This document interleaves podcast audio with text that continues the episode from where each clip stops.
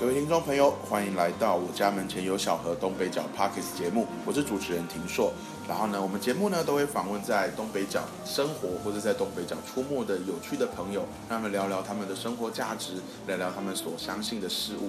那今天呢，我们很特别，是我们在我们上次录音的那个晚双溪书院呢，遇到了，就是跟跟书书院杜老师一起打造这一间美丽的美美美丽的书本，然后美丽的呃让人跟自己独处的这样一个空间的老师。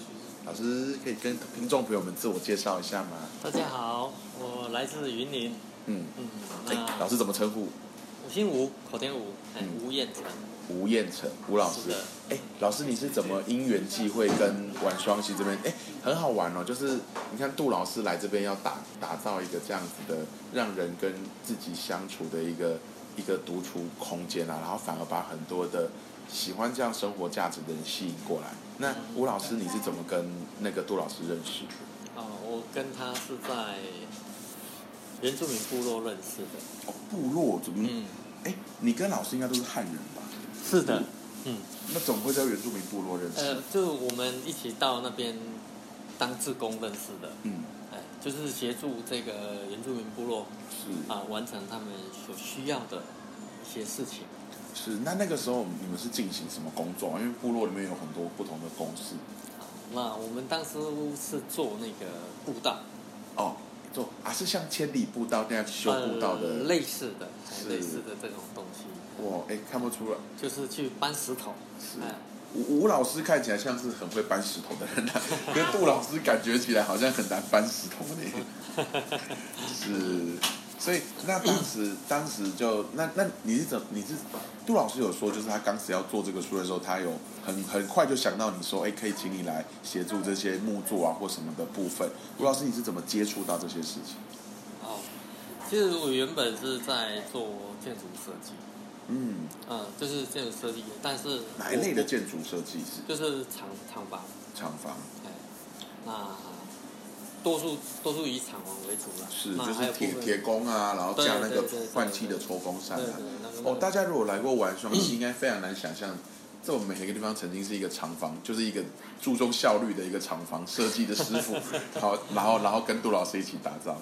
嗯，对，那就是说，最主要就是室内的设计我不爽，不是很爽，Really 这么漂亮的地方，你跟我说你室内的设计不爽？呃，但我很有兴趣，嗯，就是尤其是旧空间转化成新的空间，是把它改造成一个新颖的空间，所以这个比较有兴趣。如果假如说，哎，一个哎，新的可是厂房，如果你要搭厂房，你的工，你当时你最早的工作搭厂房，不就是都是都是平地平地高楼起嘛？你你没有什么旧空间，你就是直接对。凭空搭一个，对然后还要灌水泥在土地上。对对对对，所以跟这个空间是不太一样的。是。哎，这个呢可以创造另外一种不一样的、真正的不一样的空间，也也就是说，可能不是一个很新的一个空间，嗯。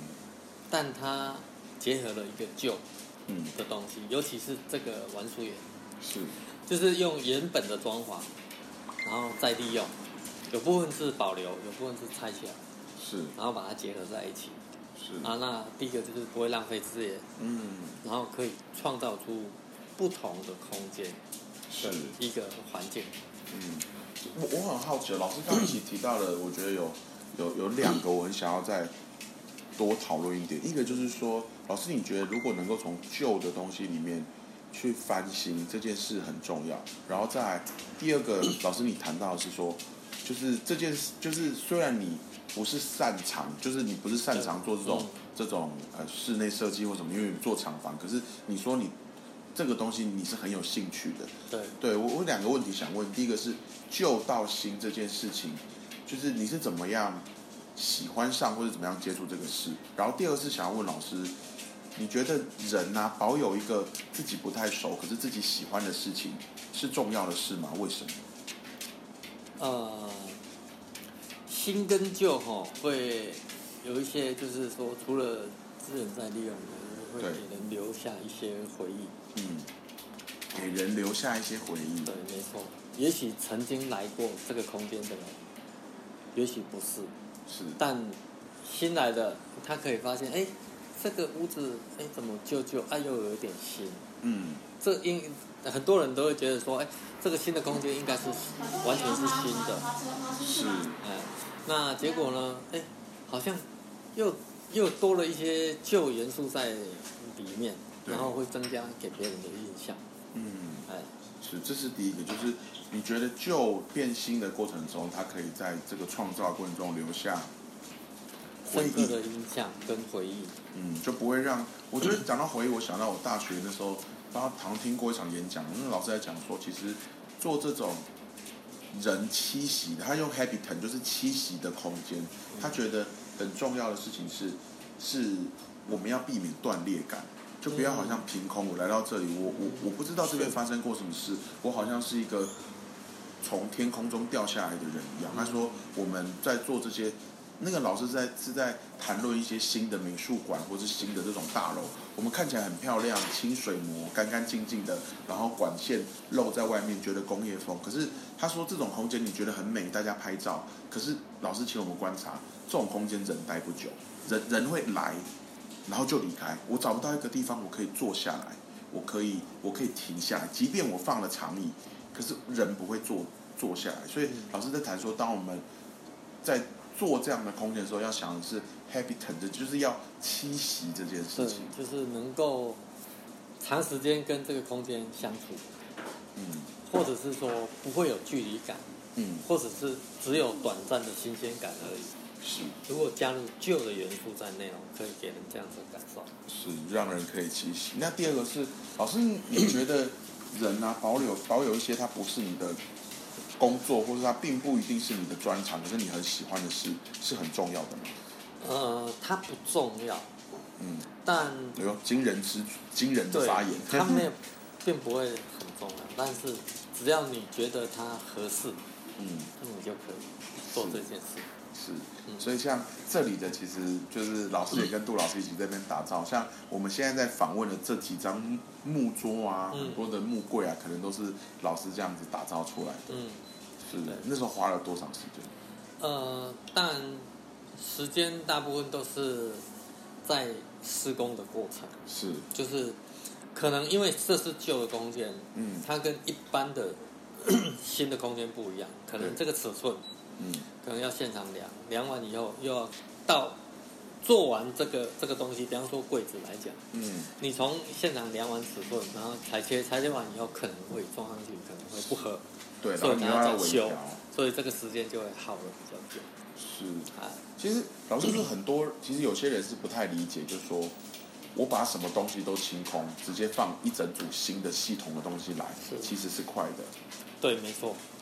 但认真讲，嗯，并并没有快多少，它也必须在工厂加工，但工厂的材料就是属于比较自式大量的，是，那跟我们选的呃不太一样，是。哎，我们现场用的不同。其实还包含了就是环境，对，我们我们为环境创造负担的这个成本，其实是我们把它往外放的。对，只是放在外面而已。是，但如果这个工程师在你这边施工，呃，不一定是绝对是好事，但是你可以看到整个工程的发展，嗯，整个进度，尤其其是又回到老师讲对回忆这件事。对，没错，你在施工的过程，你的参与的时间比较长，而不是请人家订了一个东西，然后送到你家来，这样就结束，是，但是不同的。你会感觉到你跟他是有对是有一起度过一段时间的。对，尤其是像比方说这个书店的主人，嗯，他也曾经有参与过，是，这这个都是一种呃可以给他的回忆，而不像现在流行的系统家具，是，他帮你现场量完，工厂做完，拿来组装，一天就完成。当然这个可以节省很多在这边的施工，可是呢，就少了那一点点情感在。老师，你觉得人啊，或者是空间啊，嗯。最重要的事情是给是是为为彼此创造回忆吗？呃，回忆是是一种，嗯，那当然像这个书院来讲，给人客人来嗯。会有种温暖感，这个更重要，是，有对。温度，嗯，它不会像一般的书店冷冷冰冰，很自私的一个空间。所以我们要想怎么样带来温度。老师，我知道你自己在云林啊，是不是也在另外一个希望让人跟自然一起，就是享受温度的一个地方？是黄金蝙蝠馆吗？啊，对，哎，我就住在那个村子。哎是，哎，老师可以介绍一下那个地方吗？哦，那个其实就是跟一般的乡村差不多，嗯，但因为现在人口老化嘛，然后少子化，是，越来越少人住在村子。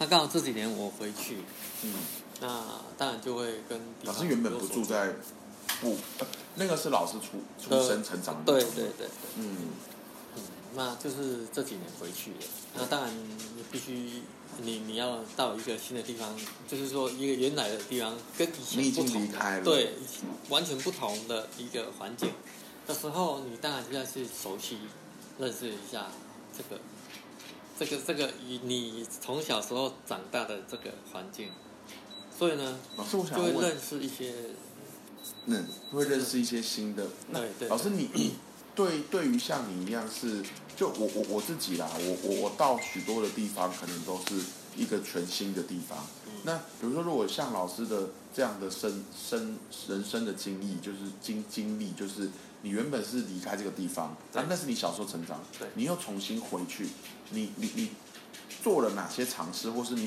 你有有了哪些步骤，是让你重新去熟悉这一块你曾经觉得你熟悉的地方？嗯，熟悉的当然多多少少会还有剩下一些些，嗯。比方说不变的老房子。嗯。哦，然后一些树、嗯。学校嗯。哦，就是大概是这样子，其他大部分都改变了，呃，可能以前的同学可能就不在了，然后以前你认识的村民可能也都离开了，嗯。那认识的人都是越来越少。嗯。那就是比较最大的不同的就是他们的观念可能跟我们以前我们离开这个时候的落差很大，是比方说时间的观念，我们可能在都市会做一件事情是会有计划性的，对，可是你回到乡下啊，他是没有不会是按计划在执哦，行的。时也不能说谁对谁错，对这是个新的时间观念。对，哎，嗯这个就是乡下的生活方式。是，对，比方说你跟他约了，呃，十点钟要做什么事情，对，哎，他可能十点不会来，但不一定是迟到，嗯。他可能会提早到，这个都有可能。对，然后提早到之后问你说为什么你不在？哎，对对，哎，是，然后那那个时候有除了像这一个，我觉得这个比较不能够习惯。这个有点像文化冲击的这一种。对对那对对那除了像这样的文化冲击，还有比如说有做过哪些尝试，或者还有哪些哪些那时候那时候就是哦哇，原来居然是这样子的。呃，就是就是这件事，你就会联想到很多了。嗯比方说啊，你你跟这件事，比方说约定好这件事，那你发生了，你经常遇到这件，那有一些事情你就要先考虑可能不确定性的。哦，不确定也是要考虑进去的。对对对对，在乡下的生活是这样子的，是，所以呢，很多事情你就可以很放松，反正自然就会发生了。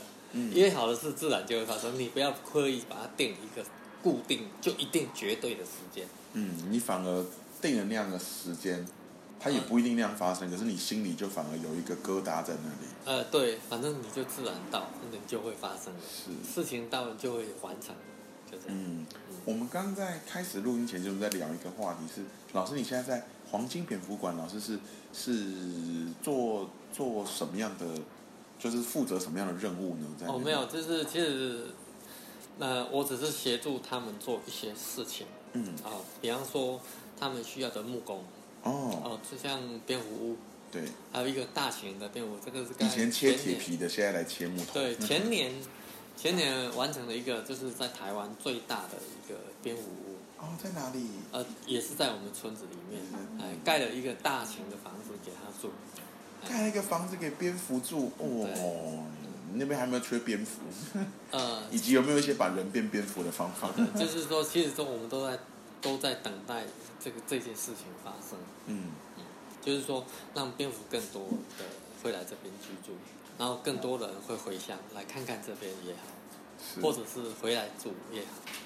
嗯，这我们刚才谈一件事，就是说，像呃，老师刚刚讲说他做蝙蝠嘛，其实我很早就知道那个云林，嗯，哎，云林的是水林吗？水林对。水林，对对对，嗯。水林的那个黄，你看真的有有有稍微懂一点，嗯没错，就是因为水林地瓜嘛，对不对？对。然后水林还有一个蝴蝶也很有名，嗯，因为很多人都不知道水林在哪里。啊，其实老实讲，我们嗯。每次吃什么金山地瓜什么，那个大概一半以上都水，一半水林来的，一半南投竹山的，然后可能一点一点数量是金山的，然后这个我个我这是我个人的那个，对，所以水林地瓜有名嘛，我记得水林还有一个桂鸟也有名，呃，不是，不是桂鸟？不是，不是。哦，那那可能我记错了。呃对。对，那像我们刚跟老师聊到说那个蝙蝠屋的事情啊，就我们也聊到说最近也做那个独居风的风箱啊呃，对对对对。对，然后我们就跟老师聊说，其实啊，我们如果要保护这些物种啊，老实讲，人不在那里就是最大的保护。对对，不要接近这些物种，就是最大的保护。对，可是我自己是很喜欢，我我自己其实一直很有兴趣，就是哦，做一个蝙蝠屋，比如说挂在自己的家门外啊，或什么之类。我觉得，当我们主动做一，就是人类基本上进入到其他生物的栖地里面，那我们把这个栖地打造成我们自己想要住的样子，那自然就不适合别的栖，不适合别的生物。可是，作为最强势的物种，我们又重新打造了一个空间，然后呢，欢迎这些物种再住，再重新住进来。我觉得这是有一个很棒的主动的意义的。嗯，我觉得我们是在寻求一种补救的方式，寻求一种补救的方式，就是老师多说一点。还给他一个，因为我们人类人口增加嘛，对，所以呢就会，还好台湾在减少中。嗯，没错，就是会侵略他们的居住环境。是，那当然，我们现在能做的就是尽量再用比较友善的方式，比方说耕种，是。然后再创造一个空间。哦，现在最近很流行什么老鹰红豆啊，什么，其实就是我们开始在重新思考。是，我觉得人类退退场或人类走进去，那其实都是一种没有意识，就是呃，就是说我跟自然还是分开的。可是像蝙蝙蝠馆，或者说我们刚刚聊到那个我们在都城市养蜂，或是我用主管做一个是。独居蜂的蜂箱这件事，其实就是 我们有意识的在人类的栖地里面，我们要知道这个栖地不是只有人类，对对不是说 OK 好，那这个东西我还你我走，或者说啊这个东西我要我进，而是说我们是一起的，共同生活在这个地方，是。在创造一个新的空间、新的环境，让他再回来一起生活。我们要让他知道我们是友善的，嗯好，然后，比方说像我我我的田里也有做这个啊，猛老师禽有种栖架，田对，哎，就是让一些像黑黑刺鸢哦，或者是卷尾，嗯。然后伯劳之类的，让它有一个比较高的、比较空旷的地方可以栖息，然后是可以停留，站着，对，可以去觅食，嗯，不然一望无际的田，它没地方没有落脚，对，没错。嗯然后呢，也可以帮助我们的田抓草，对，然后适当的管理，它当当我们的管理员。嗯，反正伯劳吃虫嘛，那伯劳站在上面的时候，黑刺猿就会看到伯劳，啊、对，但是主要黑刺鸢可以帮助我们吃老青蛙、老鼠，对，嗯，我我我这一次去花莲也有看到那在寿丰那边有一个是鹰猎米，它就是、嗯其实人类是有一些，我是驯养黑翅鸢吗？还是另外一种鸟？就是好像是可以是是有是有那种共同，然后然后训练猛禽来啊猎捕、对猎捕那个田鼠啊、嗯青蛙的一些、嗯一些这种共生的农耕方法。对，老老是种什么呃，主要就是种玉米笋，啊？啊，玉米笋。嗯，嗯玉米笋很很玉玉米类的东西其实很怕虫哎、对。嗯，但玉米笋就是比较不怕虫，因为它成长时间哦，它比较短，对。那但怕虫就是它小时候一开始的时候，但过了那个最怕的时候，它已经成长了，过了。那等到它又要变可以吃的时候，那也更怕那也那。又但是我们已经采收了，哦，就是它真的完全变玉米的时候，可能那个时候也怕。对对对，像像我 我有个朋友啊，他爸爸他是在做那个做，哎，那叫什么农药资材行。嗯，然后他说，其实现在卖水果玉米啊，就是那种种子啊，对玉米其实是直接泡在农药里面，然后再直接卖的，所以你那每每一颗其实都是农药，把你泡进去，然后它它就会让那个播种的那附那附近没有虫，然后它再长，大。对让它可以很安全的成长，对很快速的可以成长好。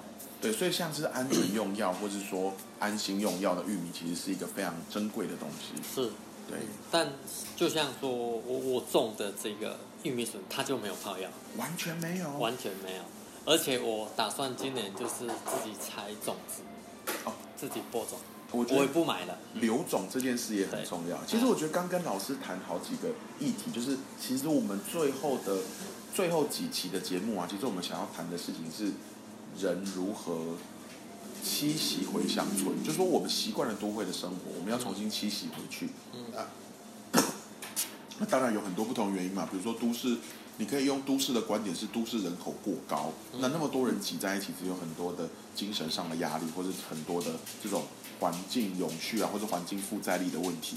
那从乡村的角度来看，乡村的人口一直外流，当它失去了一定的人口基数，原本那边的传统文化、传统的习俗，或者说现存在当地人的那个照护啊，或者是公共服务啊，也都会不足。其实从两方面看都是这样。只是我刚在。刚在想那个古居风箱啊，或者在想那个蝙蝙蝠箱啊，或者想老师这样子回乡啊，重新遇到一些新的文化冲击。那冲击不是好坏，它就是一个，就是一个哦，原来是这样子，那个发现的过程。嗯，我其实一直在想说，人呢、要怎么？现在人习惯的生活方法，我们要怎么样在乡村？假设我们是以乡村的角度，我们要。欢迎新的人口回到乡村。以前是这样嘛？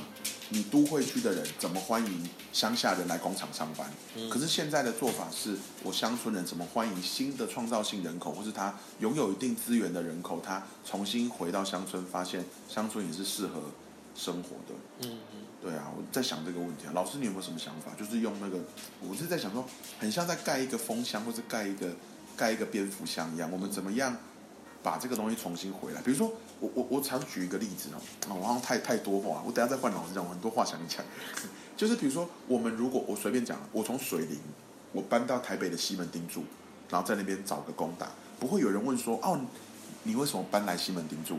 然后就是它就是好像是一个自然而然事。嗯。可是如果今天我从西门町，然后我搬回水林，哇，那在水林就是个大新闻，就大家开始问说你怎么搬回来啦？开始会传说你是不是在台北混不下去啊？你是很多事，所以我一直觉得其实要要到乡村的阻力好像还比从乡村去都市大。那这件事情是怎么？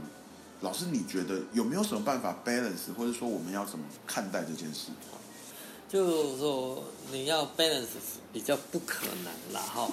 那发出了一个悲观的宣言。对，很难平衡这件事情。嗯，但它是有机会的。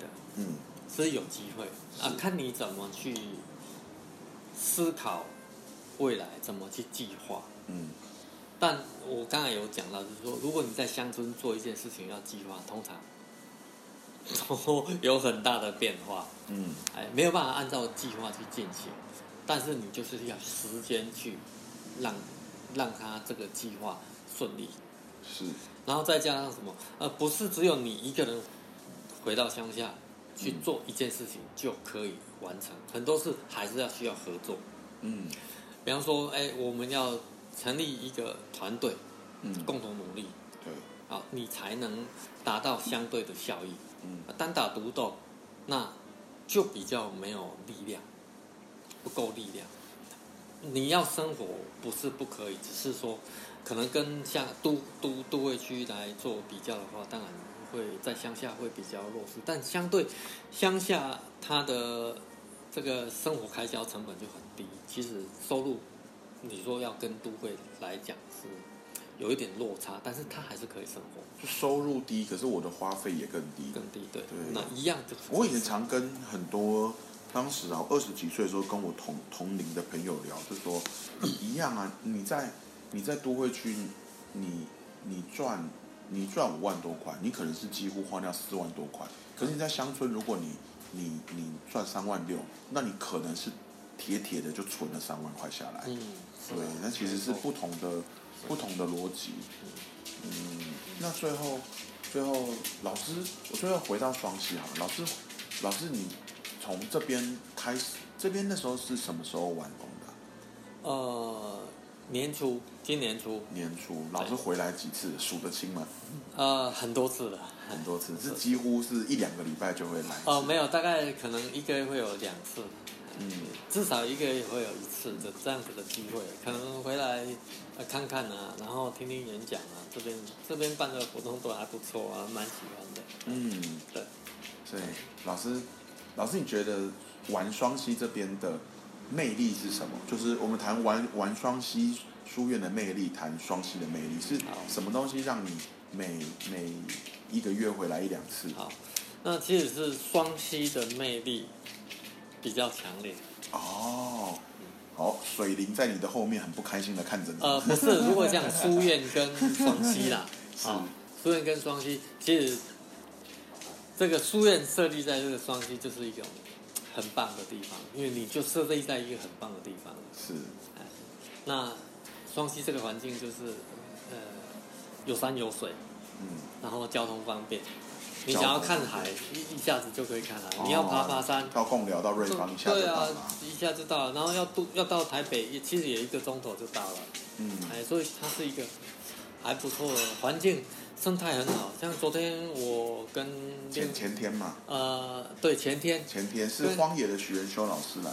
呃，对对对，然后昨天也有，但昨天我们一早就跟徐仁修老师啊、出去走走，在路上梦幻行程啊？跟着对，就是你就可以看到摄，影大师没错，你可以了解生态，这里生态跟南部完全不同。哦，然后你可以看到很多野生动物，你在南部看不到的。哦，比方说那个石蟹獴，哦，昨天就看到两次。东北角这边的石蟹獴，啊，嗯对，嗯，然后有黑烟，嗯，哎，然后大冠鹫，嗯，蛮多的，就是这是在我们这个平原地区几乎是看不到的。哦，对，因为我们虽然是山区啦，所以他们的他们的能够栖息的地方更多。对，嗯，最后最后一个议题，所以就是这边的魅力还是这里的生态，这里的交通，嗯然后能够有一群这样的人，会因为因为老师跟杜老师这边一就是一起打造这样的一个一个室内的氛围，然后其实吸引来很多很棒的人，这个也是一个很有趣的点。嗯，我觉得当初他会来选择在这里，我觉得哎很讶异。看好嘛？当时我们讲呃讲老师，一开始趁杜老师不在，讲点他的坏话。一开始不是不看好，但是他已经有所内心有所决定了。是，那既然他已经决定了，我觉得内心有所决定的人是很强大的。对，没错，因为他就逛一逛，然后哦，就就到附近，哎哎，庙里面去求一支签，是，然后呃几乎都已经定案了，嗯然后房子就自然就出现了。嗯，然后一开始我来看这个房子，这里好像不太适合哎。是。那当然走一走、逛一逛，然后就看看整会。对那个神明如何允诺这间房子有兴趣，可以去听我们的前两前前前几集有一个专访玩双溪书院的老师有分享很多双溪的神灵给的一些奇思妙想。嗯，对，我觉得哦，他给他的力量很大，让他下定决心。嗯哎，这这不是一般人可以获得这样子的一种感受。是哎，然后他他就直接哦，我就好了，决定了。是，然后开始号召像吴老师这样他身边的朋友一起来打造这里。打造。然后我看了看了一看，哎，哇，这个这个房子真的是、啊、说老旧不老旧，然后它到底在这个地方要怎么去创造它？我思考了蛮久的时间，然后来做设计阶段的时候，我也来了很多次，然后一直在考量说这些这个房子怎么保留原有的东西，嗯然后什么东西要换，什么东西不该换，然后嗯创造出一个有温暖、有温度的一个空间出来。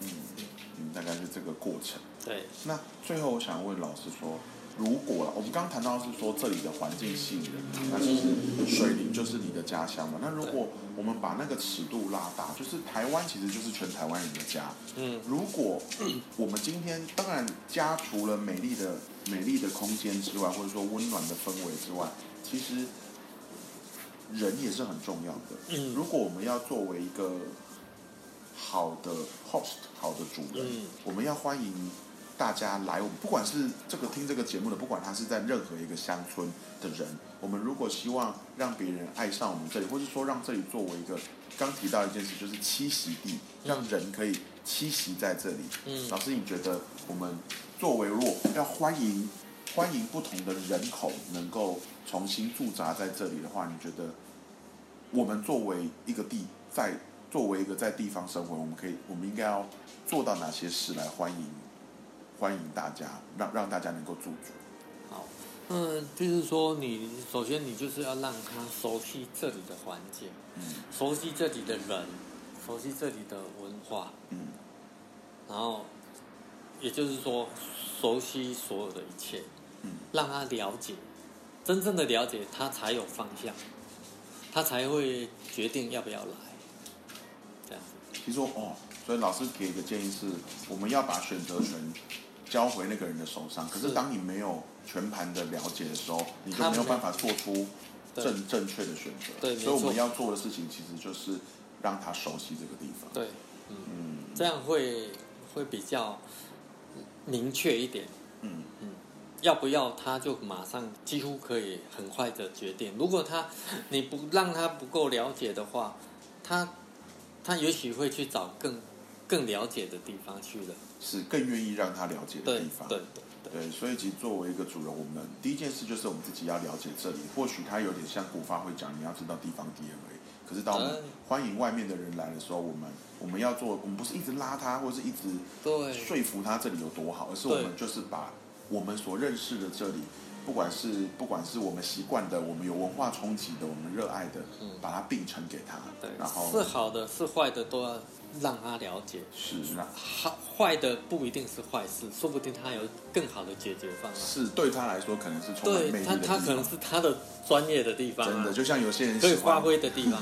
真的，嗯谢谢，今天很开心的，就是一个巧遇，然后可以跟吴老师聊聊。哎，我们其实，哎，这样随便聊聊，我们谈了很多事情，谈了跟这里的际遇，跟杜老师的际遇，我们谈了谈了怎么样重新回到自己的故乡，我们谈了我们怎么样在人的人的栖息地过程中，再去做一块小小的栖息地，欢迎我们要怎么称呼这些生物原住民再重新回来。最后我们把这个把这个话话题再扩得更大一点，我们作为一个希望能够欢迎人们驻足跟停留的地方，我们怎么做一个好主人？嗯，今天谢谢吴老师能够跟我们聊这么多的事情，那希望下次再有机会在双溪跟您巧遇。好的，那大家也很欢迎听众朋友们，如果有幸有有荣幸能够到云林的云林的话，别忘了到水林的黄金蝙蝠馆看看老师跟他的那些蝙蝠好朋友，当然还有老师当地的水林人好朋友。嗯，那谢谢大家，我们双溪，呃，我我我们双溪十四做的我家门前有小河东北角 Parkes 节目，我们下回再听，拜拜。